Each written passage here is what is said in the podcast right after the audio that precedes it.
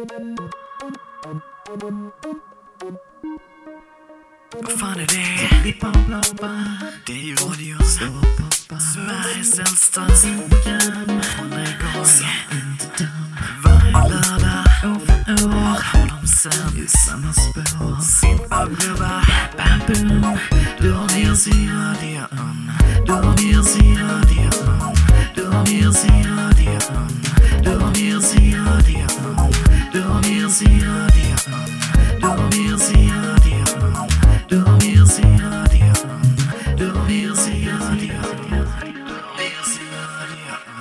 Ja, god dag och välkomna till veckans sändning av Radio Virus. Vi som sänder syntmusik en gång i veckan och eh, sänder från Radio Eskilstuna 92,7 från KFUM-föreningen. Och eh, Ronny har tagit sig till studion och som vanligt har vi Micke bakom spakarna. God eftermiddag. Ja, precis. Hörru du Micke, idag har vi faktiskt bestämt att kliva lite utanför våran eh, vanliga musikaliska ram. Mm, ut ur bekvämlighetszonen, det är där man trivs. Tänk utanför eh, boxen och så vidare. Ja, precis. Vi ska prata lite om eh, bandet The Cure och som kanske harvar runt i våran syster eller brodergenre, depprock, svartrock, goth eller vad det nu kan kallas för. Och vi välkomnar Martin Sernestrand till studion. Du är ju något av en The Cure-expert. Tack, det vet jag inte men jag gör så gott jag kan. Ja, precis. Hur skulle du klassificera The Cure? Genre menar du? Eller? Ja, Jag tänker att i början så sågs det nog som ett eh, postpunkband för det kom ju den mm. i slutet på 70-talet där. Ehm, sen är det väl egentligen Egentligen om man ska vara ärlig så är det väl ett vanligt poprockband. Men det är väl, eh, jag tror att eh, mång, Ja. ja. många vill tillskriva dem depprock kanske. ja precis. Så hette Eller det. svartrock. Ja, precis. Så hette det när jag var liten. Sen bytte det namn till Goth. Ja. Precis. Eh, Det känns ju å andra sidan kanske var lite annorlunda mot vad den här originalpostpunken var för någonting, eller? Mm.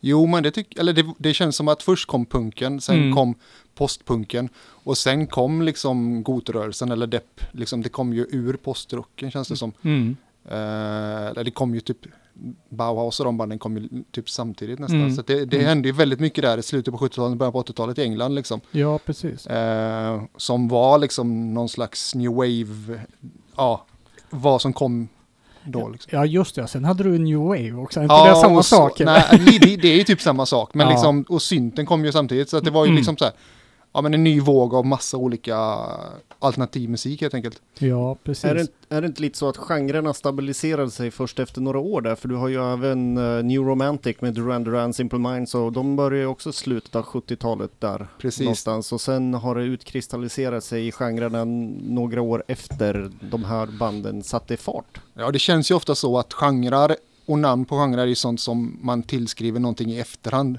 Först några år kanske liksom efteråt. Ja, just det. När man ska liksom så här prata om någonting så var det, jo men det var det här, det var det här. Ja, just det. Ja, eh, vadan dessa, detta intresse för eh, The Cure då? Ehm, ja, men det känns som att det är ett band eh, som har varit med väldigt länge hos mig. Uh, där vi, ja, men typ... Men det, det, det egentligen blommar jag ganska sent att jag liksom så här tyckte om dem väldigt, väldigt mycket liksom. Mm. Jag har liksom alltid så här återkommit till dem några gånger och sen har jag alltid tänkt att oj vad bra det är liksom. Mm, Men sen okej. när jag inte har lyssnat på det så har jag inte tänkt så mycket. Men sen de ja, eh, senare åren så har jag väl liksom förstått att det är faktiskt ett av mina favoritband ändå liksom.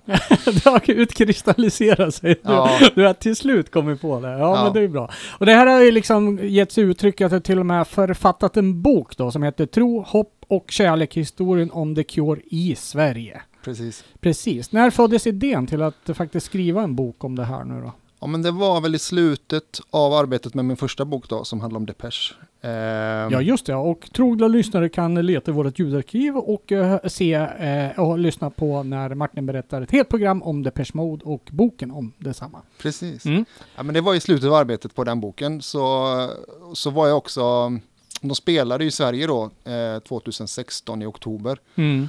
Så det var väl att jag kände väl i slutet av arbetet med Depeche-boken att ja, men det här tycker jag var väldigt kul, jag skulle nog vilja göra någonting till. Alltså det är helt fantastiskt. Det är, ett hästjobb att göra en bok och Ja. innan boken ens är slut, då bara nej, jag ska nog skriva en till. Alltså. Ja, och så kände ja, men jag, jag bestämde mig typ på vägen hem på spårvagnen från, efter konserten typ att ja, men jag ska skriva om The Cure. Fast Ja. tanken hade liksom börjat växa fram strax innan.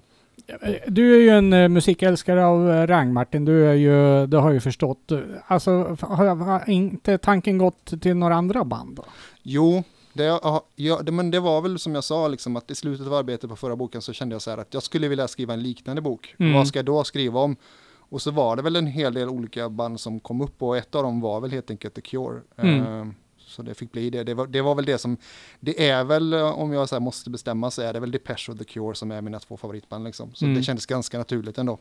Om vi tittar på bokens innehåll här då, vad, vad förvän- vad, om man börjar läsa den här, vad hittar man för någonting?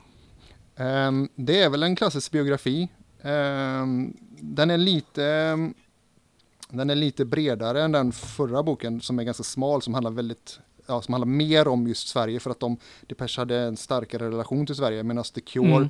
inte har en riktigt lika stark relation till Sverige så att här är det mer en vanlig biografi fast med extra fokus på Sverige liksom. Eh, Ett eh, svenskt perspektiv lite ja. grann så. Mm. Eh, hur har urvalet eh, skett? Eh, jag tänker mig, finns det tidigare skrivet material om The Cure som du haft som källor? Eller va- vart har du hittat källmaterialet så att säga? Jo, men det har väl skrivits eh, en tre, fyra, fem engelska böcker. Mm. Eh, bland annat så har den gamla medlemmen eh, Lol Turhör skrivit en självbiografi som kom ut för något år sedan. Jaha, spännande. Så att där har jag liksom fått någon slags direkt ja, förstahandskälla kan man ju säga. ja. Men annars så har det skrivits en del eh, biografier så, på engelska då som jag har använt mig av. Mm. Eh, plus att det har väl skrivits en hel del liksom i olika tidskrifter och sånt som jag använt också. ja, just det. För jag minns ju Depeche-boken var byggde mycket på tidningsartiklar. eh. Ja men det är samma här. Fast Mm. kanske inte riktigt lika mycket men eh, det är samma ja, just det. upplägg kan man säga. Eh, du pratade om förstahandskällor. Har du varit i kontakt någonting med bandet för eh, att att säkerställa vissa uppgifter eller intervju och så vidare? Jag fick kontakt med Robert Smiths eh, svåger. Okej. Lite lustigt. ja. Eh, för han är nämligen den personen som var- fotade dem eh, i, liksom, eh, i början av deras karriär, typ eh, ja, sent 70-tal där. Så tog han alla fotografier liksom. Så Okej. det började med att jag ville försöka få loss eh, de bilderna liksom. Och då Mm. fick jag kontakt med honom. Och sen så fick jag via honom faktiskt kontakt. Eller jag fick mejlen till Robert Smith. Men eh, jag fick aldrig något svar tyvärr. ja, så kan det vara. ja. Ja, ja, ja. Ehm, hur pass, eh, vi pratar om bilder där, det var lite intressant att du tog upp där då. Är det, hur mycket unikt material, bildmaterial är det? Är, är det mycket som är publicerat tidigare eller har du fått tag på relativt opublicerat material? Det är väl eh, väldigt mycket opublicerat skulle jag säga. Det är ju mm, det mesta som är från Sverige är väl opublicerat liksom. Mm. Eh, Jaha, det är så pass? ja. ja. Kanske att någon bild har varit med i någon, i någon så här recension på, i någon gammal tidning, men annars Mm. så är väl eh, liksom majoriteten av det svenska materialet opublicerat. Eh, och sen så, fr- är det ri- riktiga pressfotografers bilder eller är det fanbilder? det är lite både och, men majoriteten av bilderna är, är ju liksom från tagna av rik, ja, riktiga fotografer liksom. Ja, ja. Eh, Mm. Sen så har jag fått lite bilder från privatpersoner också som jag har tyckt var de, framförallt äldre fotografier av privatpersoner är ju oftast inte jättebra liksom, så det är Mm. svårt att kunna liksom, publicera dem. ja, Men jag har fått några som varit tillräckligt bra för att kunna publicera och de är ju såklart helt unika. Mm.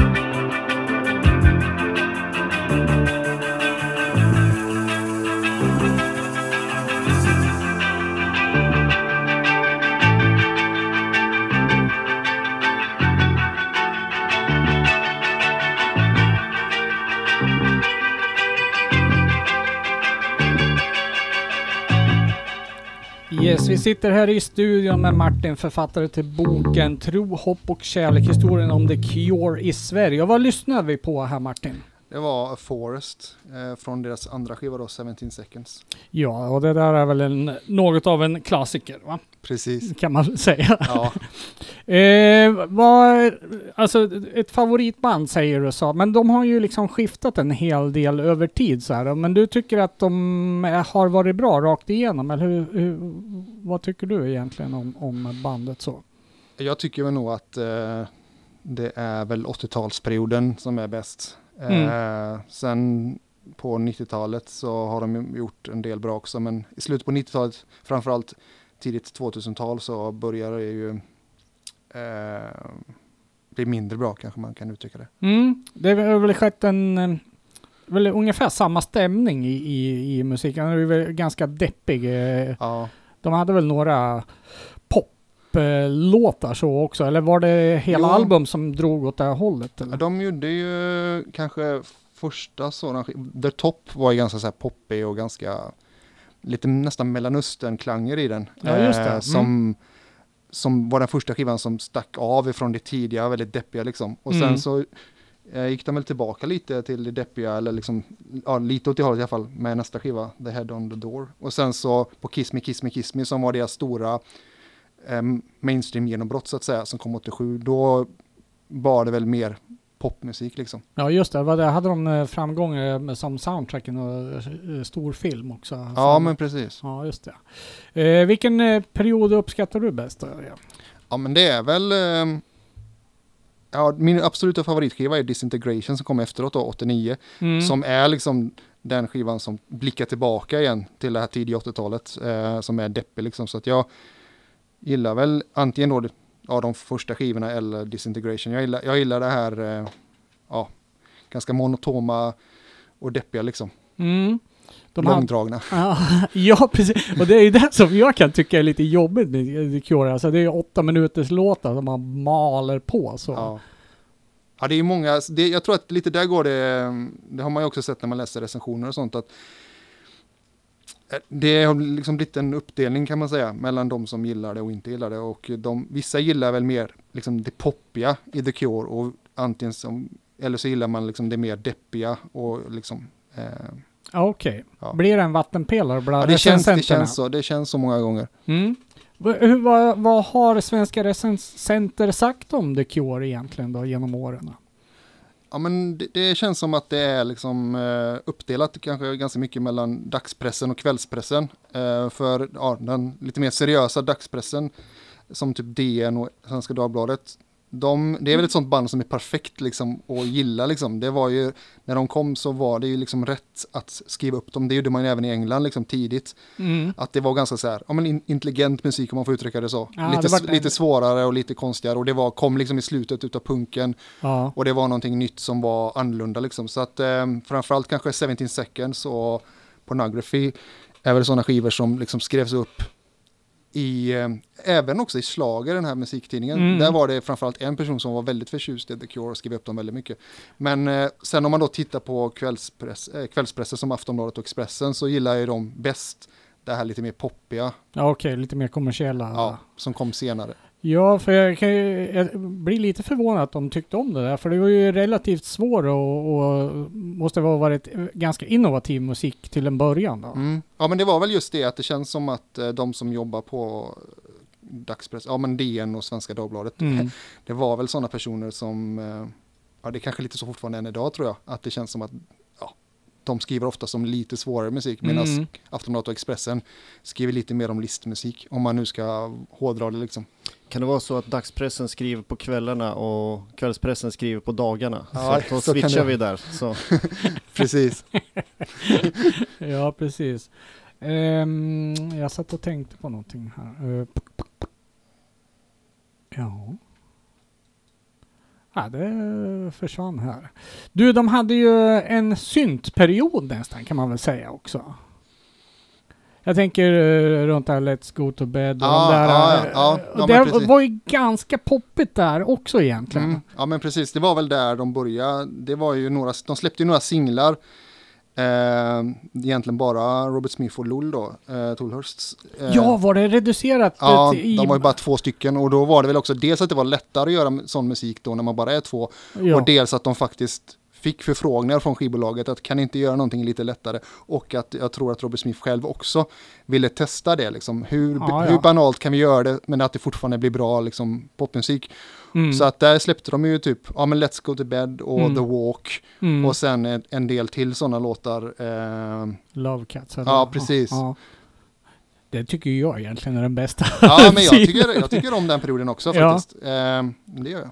Om man säger eh, The Cure börjar som du sa sent eh, 70-tal då. Hur eh, pass eh, unika var de? Hur pass ikoniska tycker du att de är? Och hur, vad, vad, säger recenten, vad säger recensenten? Om vi börjar med vad du tycker då. Ja, men det är väl ett av de få banden som, som var stora, eller som bildades då, som fortfarande idag är liksom så här relevanta och aktuella liksom. Eh, Om man tittar på de övriga banden som kom i samma veva liksom, Susan and Banshees och Bauhaus och Mm. eh, sådana band, så, eh, och ja, New Order och Joy Division och sånt, så, Mm. så är det kanske så här att de som är inne i genren kanske har koll på dem Mm. och liksom gillar dem och sådär. Men The Cure är ändå ett band som har liksom tagit sig ur det där och ändå ganska många idag känner till, även om de kanske inte lyssnar på dem så är det ändå ett band som liksom, ja, de kanske, kanske syns, att de är mainstream men det är ändå ett band som många känner till Mm. om man har lite koll på musik Mm. eh, och som fortfarande är liksom relevanta liksom. Eh, och eh, ja, det är väl fortfarande kanske känns som att de flesta kopplar tillbaka till den tiden, eh, ja, i början på 80-talet. Mm, mm. Vi pratar mycket här för att växla någonting lite till texterna här. Hur var det, det där historien runt, eller om du kör frågan om Killing an Arab? Jag har hört att det vart lite tumult runt den texten. Ja, men precis. Det var ju deras första singel. Ja. Eh, och den skrev de ju lite mer, den är väldigt tidigt skriven så den skrevs ju, den är ganska så här punkig liksom. Mm. Eh, det var, de spelar ju någon slags lättsam punk kan man nästan säga, Ja. precis i början. Ehm, och ehm, ja, det, det, de fick ju faktiskt en del personer som då de inte ville ha på konserterna helt enkelt. Ja, det var så. Ja, Mm. eh, om man ska uttrycka det så. Det var Och- lite som Joy Division led Ja, men precis. Mm. Eh, men sen så var det väl ganska tidigt som att de försvann för de insåg väl att de inte var välkomna. Liksom. Så det var, det var väl en bra, bråkig skara med liksom så här punkare och skins och så en hel del, ja men några så här liksom nationalister, om man ska kalla det, rasister. Ja, ja, ja. Som kom liksom, eh, som trodde att låten handlade om de, man skulle liksom döda araber. Mm. Ja, ja, okej, vi ska gå vidare till att lyssna eh, ytterligare en låt du, som du har valt då. Play for today, berätta om den. Ja men det är väl en lite mindre spelad låt kanske från samma skiva då, 17 seconds. En låt som jag tycker är fantastiskt bra.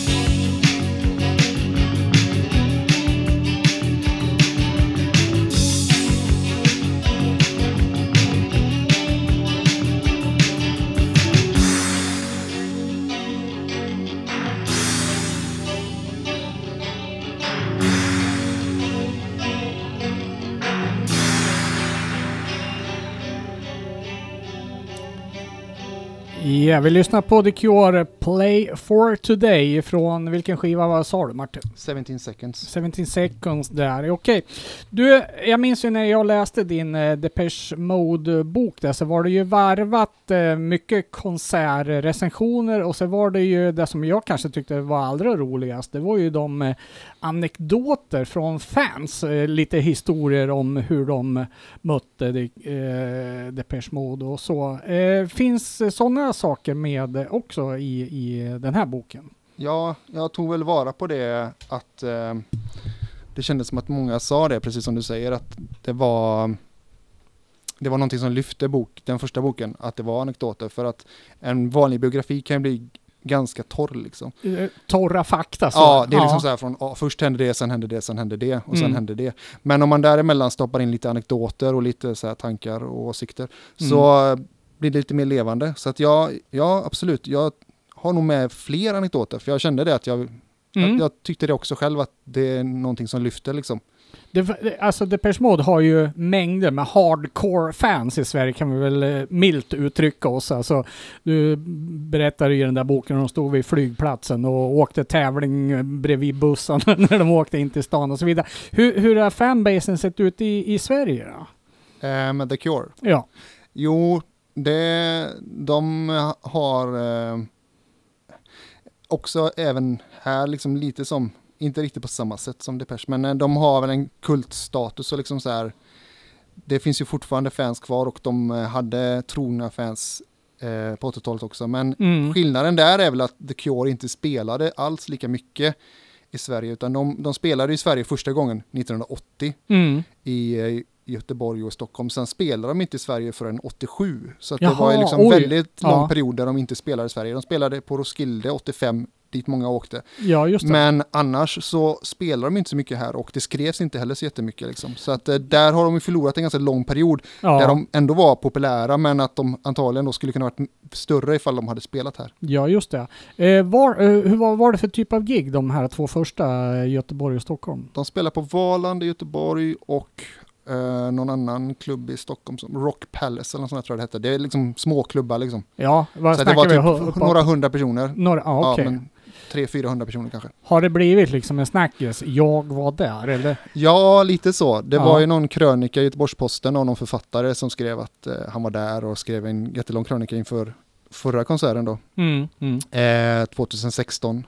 Ehm, så det känns väl överhuvudtaget att just, ja men eran runt 17 seconds är det många som säger, ja men eftersom att det var då de lite, ja men blev, ja, kom ut, den första skivan var det inte så många som lyssnade på, men då är det också många som hävdar att, ja men jag var med från början liksom, den där grejen. Ja, ja, precis. Och ehm, ja, det är kanske fler än 300 personer som säger att de varit på de här konserterna. Det är så roligt det där, eh, vad heter den, One Happy Million Customer-filmen. Ja. de- Som handlar om Sex Pistols delvis. Den är, när de, många recensenter och personer som säger att de var på den första Pistols-konserten. då. Men det finns inte så många personer. Ja, just det. Ja, det är lite så också kanske.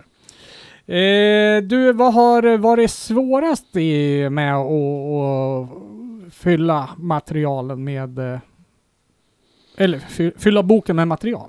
Nu vänder jag på orden. Ja, nej, men ehm, det var väl ganska mycket samma svårigheter eh, som det var med Depeche-boken. Men ehm, det är väl just det att hitta bra material och sålla liksom. Ehm, Mm. det var väl en viss skillnad ändå. Det, var, det känns som att det var lättare att hitta materialet med Depeche. Där hade jag mycket mer material. Men Mm. Fick du gå ner, jag tänker mig eftersom de kanske inte var lika populära eller kända, fick du krypa ner liksom till Så? Ja men precis, det var ju mycket det jag fick göra för att hitta material som har koppling till Sverige under de tidiga åren. Mm. Eh, för då, och som, jag, som jag sa så skrevs det liksom inte, de, de, de, de, det- det skrevs fyra gånger om de är okej och det var 87 liksom. Medan ja, okej. Depeche skrevs de var och varannat nummer liksom under hela 80-talet. Ja, är just det. okej. Mm. Så att det blev ju fanzines och det blev eh, ja men typ slager eh, och några dagstidningar liksom. Eh, Ja, Så mm. det, det var lite svårare att hitta bra material men när man väl hittade så var det ju väldigt kul. Fanns det några detaljer som du valde att inte ta med på grund av skandaler eller något annat eh, smaskigt? Det känns som att eh, The Cure, precis som Depeche också, är ganska så här, privat band. De har inte, de har väl säkert bråkat en hel del eftersom att de har bytt med- medlemmar jätteofta. Men eh, det har liksom så här, det har inte pratats mycket om det utan eh, det har handlat väldigt mycket om musiken känns det som. Och jag har väl alltid, jag tycker också att Ja men det är, det, det är klart att det kan vara roligt att komma med saftiga grejer men det känns ändå som att jag tycker att musiken ska vara i centrum liksom. Så att jag har försökt hålla det där. Ehm, ja, jag hitt, ett, jag hittade inte så mycket roliga grejer som så här skvaller eh, och två, jag var inte så jätteintresserad av att ha med det heller. Det har ju ryktats om att det drogats en hel del och pimplats rödvin genom åren. Ja, väldigt mycket. Ja, det, ja så är det. Ja, Ja, ja. Det är inte bara rykten kanske. Där. nej, de drack väldigt mycket. Eh, Det var ju delvis därför som Lul Tolhurst fick sparken för att han ja, var alkoholist helt enkelt och inte klarade av situationen längre. Ja, just det. Man har lite att leva upp till, inte Ja. bara dricka och ha roligt. Nej, Ja, just det. Eh, Okej, vi ska hoppa, eller hoppar vi framåt i tiden. Vi ska lyssna på en, eh, också en av kanske The Cures kändaste låtar eh, som heter Charlotte Sometimes. Ja, den är en singel som släpptes mellan Fate och Pornography. Eh, så att den är inte med på någon, studio, någon studioalbum utan det är en, så här, ja, en, bara en singel.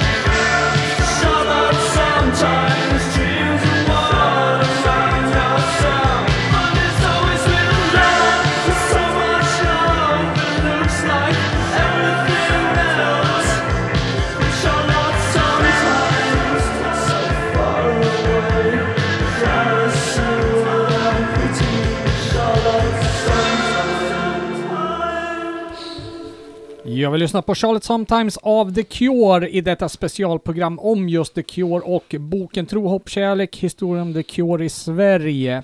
Eh, jag måste passa på att fråga innan jag glömmer bort Martin. Boktiteln Tro, hopp och kärlek. Ja, precis. Eh, Det är ett kapitel i boken som heter likadant och så var det som att jag kände så här att jag vill inte att den ska heta samma som den förra som heter Depeche Mode i Sverige bara. Mm. Jag tyckte att det var lite tråkigt så jag skulle vilja ha liksom en, en, en titel liksom. Ja, just det. Och så kände jag bara så här att ja men tro, hopp och kärlek är ju någonting som så här det är ju liksom någonting man säger. Eh, ja. Ja, Och precis. Det känns också som att det passar in väldigt bra på The Cure, att det handlar om, det är sådana teman som kommer upp väldigt mycket. De har ju till exempel en skiva som heter Faith. Ja, just det. Eh, och det känns som att kärlek skriver de mycket om och, och sådär. Mm. Så att det, det känns som att det, ja, det pass, jag tyckte att det passade väldigt bra.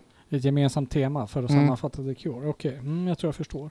Eh, vi pratade, nämnde några anekdoter som finns med här. Och jag, som jag sa, jag tyckte det var en av de roliga grejerna med förra bok. Sen måste ju passa på att fråga om du har någon favoritanekdot eh, ifrån eh, den här boken om The Cure då? Ja, svårt alltid att ta ut favoriter för det Ja. känns som att då glömmer man de andra. Men, eh, det, ja, men just sånt där att folk liksom, när de kom hit 87 så det var väl då de hade liksom eh, blivit stora också. Mm. Eh, lite, lite, lite mer mainstream. Så då var det ju då var det en väldigt hype liksom att de skulle komma hit igen. De hade inte varit här på sju år och eh, de hade nu helt plötsligt blivit ganska stora liksom.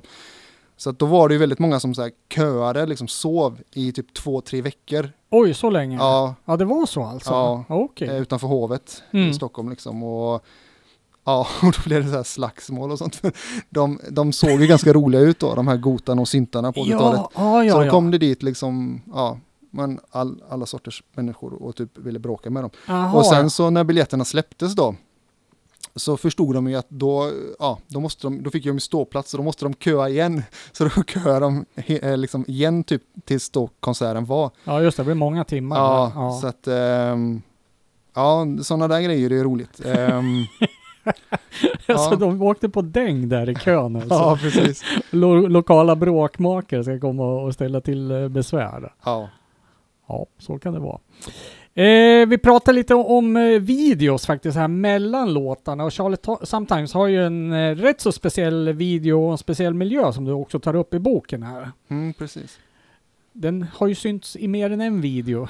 Ja, det är väl Bonnie Tyler, Ozzy Osbourne och Alphaville och säkert några till. ja, just det.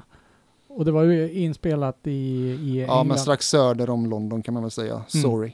I någon slags eh, gammalt ödel, eh, typ ja, men psykhem typ.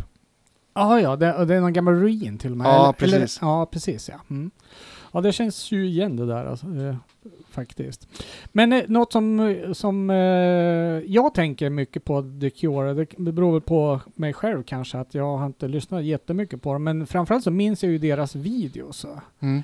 Eh, och jag tänker mig som att det var ganska svår musik, eh, alla åtminstone i början där, men ändå liksom skivbolag som går in och, och eh, betalar ganska påkostade videos ändå.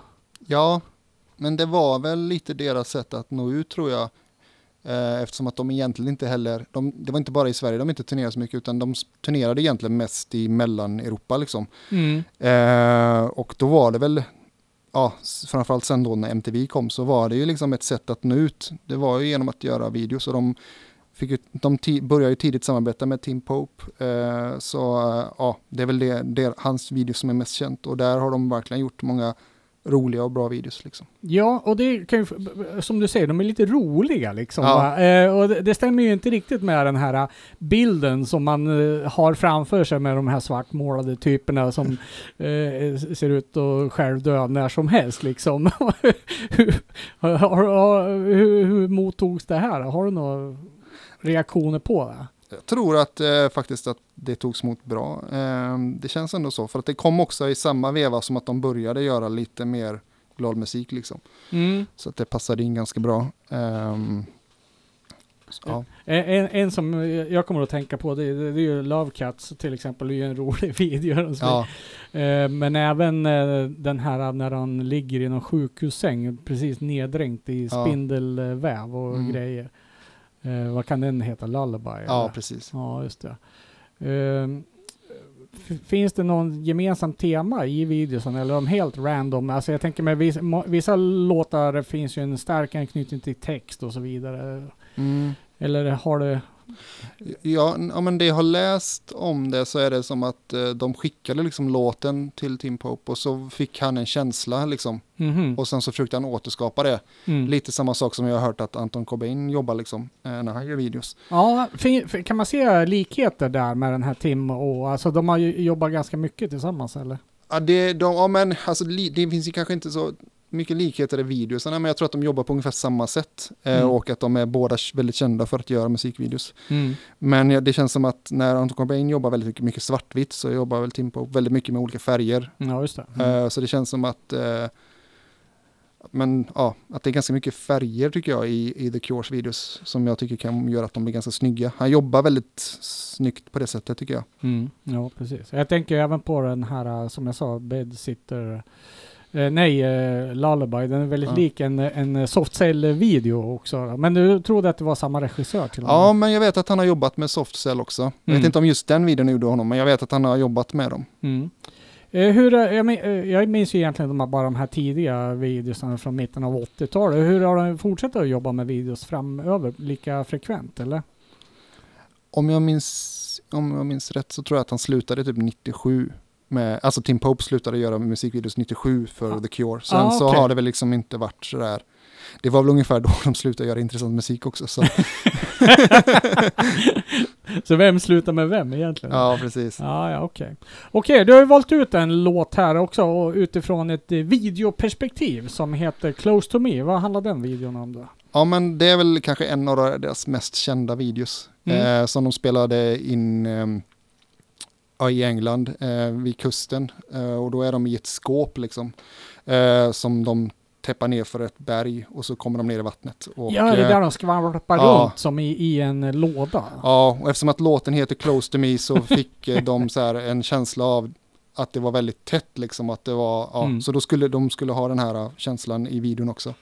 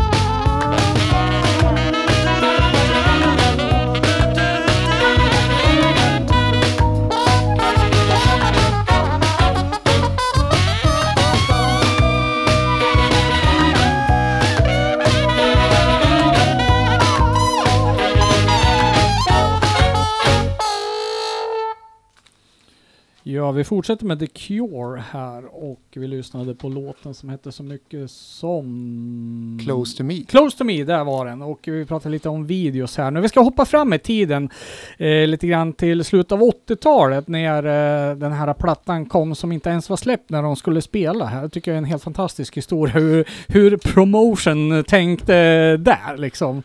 Ja, men precis. Eh, Disintegration som släpptes 2 maj 89. Ja, men precis. De hade faktiskt turnéstart i Sverige. Jaha, det Eh, var första giget ja, också. i Stockholm. Ja, och det var Globen. Ja, nej, det var Hovet. H- Okej. Mm. Mm. Men de har spelat på Globen också. Ja, de spelade i Globen 92 första gången. Ja, det var några senare ja. Mm. Ja, Micke, vår vän, han står ju med stoltserar med t-shirt där också. Från den konserten i Globen. Ja, Ja just det. Ja, eh, förlåt, jag avbröt dig där Martin. Berätta om det här. Ja men, ja, men det är som du säger, det är väl liksom... eh, det roliga är också att de spelar ju typ i princip hela skivan på, på konserten. Ja, Och det är typ ingen som har hört den. Jag hörde några berättelser om folk så här, de köpte, låt, eller de köpte skivan på vägen upp till Stockholm liksom. ja, Och eftersom att det var på den tiden som det inte fanns CD i bilen så köpte Ja. de på kassett. ja. Eh, så att de satt och lyssnade på hela skivan på kassett upp till Stockholm i bilen då. Ja, Eh, det, exakt så mina kompisar också. Jag, Ja. jag var ingen stor fan av Cure, men då direkt efter skolan, fjong, iväg och köpa hem, spela in den på, på kassett för att sen kasta sig i bilen och då åka upp då för att ha en aning om vad de faktiskt spelade. ja. Ja. Vad, vad har du för bästa konsertminne av Cure? För jag misstänker att du har sett dem mer Ja. än en gång. Då, kanske. Nej, jag har faktiskt inte sett, de har ju som sagt var inte spelat så mycket i Sverige så att jag har faktiskt bara sett dem två gånger. Mm, Okej. Eh, jag såg dem på Arvika 2000 eh, och eh, sen så såg jag dem nu då 2016 i Göteborg. Så det är Okej. faktiskt de två gånger jag sett dem bara. Eh, jag, jag skulle gå på den här konserten då 92 i Göteborg men så av någon anledning som jag inte kommer ihåg nu så missade jag det och det har väl varit väldigt jobbigt Mm. för mig kände jag. Men eh, sen så dröjde det liksom ja, väldigt lång tid fram till 2000 som sagt var. Eh, 2002 var det till och med tror jag de spelade på Arvika. Mm. Eh, Kan du huvudet hur många gigs de har gjort i Sverige? 13, 13 gigs? så det är inte alls speciellt mycket. Nej. Nej. Så här långt får vi tillägga. Ja, precis. Ja. Hur, hur många album eh, snackar vi om? Eh, 13, 13 album också då? ja. Ja, okej. Eh, Eh, studioalbum då, sen har de släppt massa samlingar Ja, och liveskivor och sånt. Ja, just det. Ja, men det är studioalbum som Mm. är det viktiga, tycker Ja. jag i alla fall. I min värld är det så.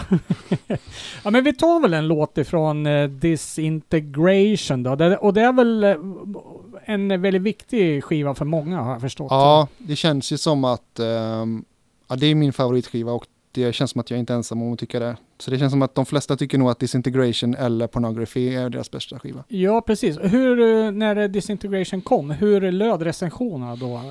Vart den hyllad då eller är det någonting som har eh, kommit eh, efterhand ifrån fansens sida? Det känns ju som att i Sverige i alla fall så var det just det här som jag sa innan att den är ju väldigt dyster liksom så att den togs inte emot jättebra. Mm. Det var några som tyckte om den eh, men de flesta tyckte att den var alldeles för tråkig liksom. Vilken låt ska vi ha?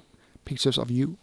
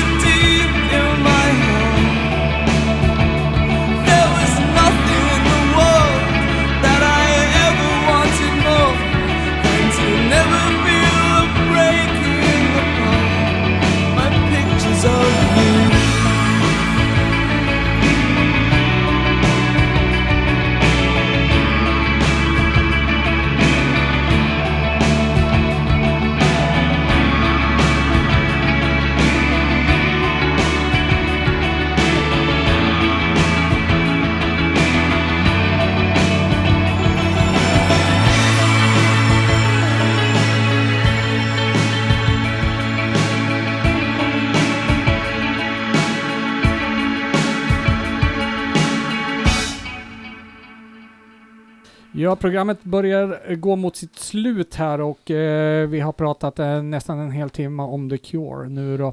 Du, hur ser eh, närmaste framtiden ut för Cure? Har de nytt material på gång eller eh, turnéer och grejer planerat? Det som jag har hört senast, som jag skriver precis i slutet till boken också, det är att de skulle gå in i studion nu här i maj och börja jobba med nytt material. Mm -hmm. De gjorde mm. ju två nya låtar som de spelade då på den förra turnén som var typ 2016. Aha, okej. Men eh, ja, de brukar ju kunna säga saker som inte sen händer så att det, det är svårt att veta om det faktiskt är så. Men eh, Ja, de ska spela en spelning i sommar i London, i ja. Hyde Park, där de ska fira sitt 40-årsjubileum då. Alltså det är 40 år nu alltså. Ja, Det är stort. ja sen de släppte första eh, singeln då, Mm, mm. som, som The Cure. Sen så har de ju funnits i andra konstellationer innan det. Mm. Mycket intressant Martin att ha dig här och berätta. Tack för att du tog dig tid att åka ända från Göteborg hit nu då till att eh, presentera boken här nu då. Eh, om man eh, tyckte det här var intressant och vill bli ägare av boken då kan väl passa på att man får skynda sig för förra boken sålde ju faktiskt slut. Ja, Ja, precis. Den I- sålde slut på typ sex månader. ja och hur gör man för att bli köpare av eh, Tro, hopp och kärlek? Eh, man går in på min hemsida som är thecureisverige.se och så beställer man därigenom. Ja, och det finns någon eh, typ köp nu-knapp. Precis. Och, så. Ja. och eh, måste passa på att berätta, du ska ju till Stockholm nu till helgen också. Det blir mycket resa den här veckan. Ja, det blir lite fram och tillbaka. Ja, precis. Eh, Och eh, den ska ha något The Cure-event där. Precis, de hade faktiskt ett event nu i helgen där, de, där det var så här artister som spelade Cure-låtar. Bland annat okej. Henrik Delacour spelade och lite andra. Ah, kul. Eh, men vi ska ha, ja, jag ska väl typ prata om boken, någon slags här författar. Eh, Mm. eh, Blir- besök. Det blir någon paneldebatt där eller? Jag Nej. vet inte riktigt hur det blir. Men eh, vi ska väl ha en Cure-kväll helt enkelt. Ja. Eh, och så ska det väl bli någon slags ja, ja, releasefest i Stockholm. Liksom. Jag hade en i Göteborg innan men det, ja, blir du väl, har haft det, okej. Mm. ja, men det blir väl någon slags eh, releasefest i Stockholm helt enkelt. Lördag, söndag Lördag. på Cosmopolit. eller- Cosmopolit, ja. Mm. Mm. Eh, okej. Ja, men det var väl allt ifrån oss här då på Radio Virus. Ja visst, eh, Radio Virus här, Radio Eskilstuna 92,7 från KFUM-föreningen. Vi tar väl tillfället i akt, eller jag tar tillfället i akt och tackar för en trevlig intressant pratstund. Det har varit intressanta diskussioner under låtarna här också. Det är ju spännande för ett eh, fan av The Cure som jag är som måste dubbelkolla lite fakta om man kommer ihåg rätt i alla historiens dimmor. Men Ja. Ja, eh, det kan man nog få reda på mer av i boken gissar jag. Vi avslutar med Plain Song. Ja, bara en snabb info om nästa veckas eh, program också då vi igen får besök utav Måns från bandet Artfact. En utav personerna bakom podcasten Blå Måndag som kommer hit. Mer om det nästa vecka. Tack och hej Martin! Du Tack får själv. presentera sista låten tycker jag. Ja, Okej, det är Plain Song, första låten från skivan. Disintegration